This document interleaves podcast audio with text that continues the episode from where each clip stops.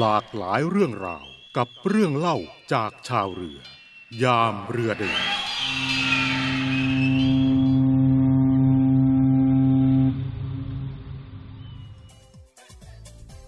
เรือหลวงปิ่นเกล้าถูกสร้างขึ้นในสมัยสงครามโลกครั้งที่ 2 นะครับ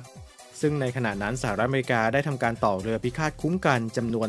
555 ลำ เพื่อคุ้มกันเรือสินค้าอังกฤษ ที่ถูกเรือดำน้ำของกองทัพเรือเยอรมันโจมตีจนอับปาง โดยได้ทำการต่อเรือชั้นแคนนอนทั้งหมด 72 ลำครับ ซึ่งหนึ่งในนั้นครับก็คือเรือ USS Heminger อันเป็นเรือลำดับที่ 59 ครับ ซึ่งได้มีการปล่อยเรือลำนี้ลงน้ำในวันที่ 12 กันยายนปี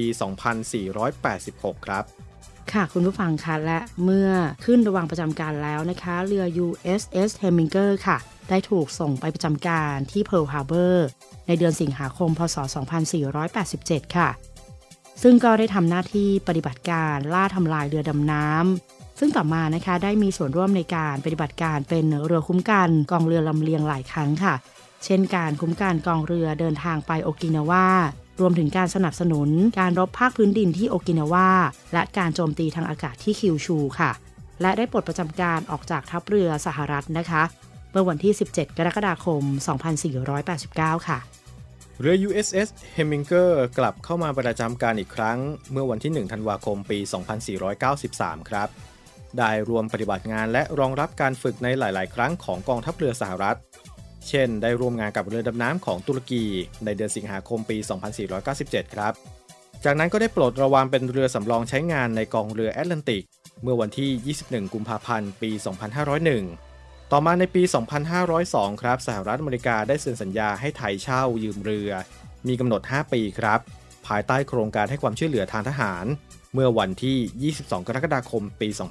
2502 และได้เดินทางมาถึงประเทศไทยเมื่อวันที่ 18 ธันวาคมในปีเดียวกัน เมื่อครบสัญญาแล้วก็มีการต่อสัญญาอีกครับ คุณผู้ฟังคะจนกระทั่งในปี พศ 2518 นะคะ รัฐบาลสหรัฐอเมริกาค่ะ ได้โอนเรือหลวงปิ่นเกล้าให้แก่กองทัพเรือไทย ซึ่งกองทัพเรือค่ะก็ได้กราบบังคมทูล ขอพระราชทานชื่อเรือลำนี้ว่าเรือหลวงปิ่นเกล้าตามพระราชทินานามของพระบาทสมเด็จพระปิ่นเกล้าเจ้าอยู่หัว ซึ่งทรงมีพระมหากรุณาธิคุณต่อกองทัพเรือเป็นอเนกอนันต์ค่ะ ซึ่งในขณะนั้นค่ะเรือหลวงปิ่นเกล้านะคะ ก็ได้ประจำการอยู่ในกองเรือปราบเรือดำน้ำกองเรือยุทธการ ซึ่งเปลี่ยนชื่อเป็นกองเรือฟริเกตที่ 1 กองเรือยุทธการในปัจจุบันค่ะ หลากหลายเรื่องราว กับเรื่องเล่าจากชาวเรือ ยามเรือเดิน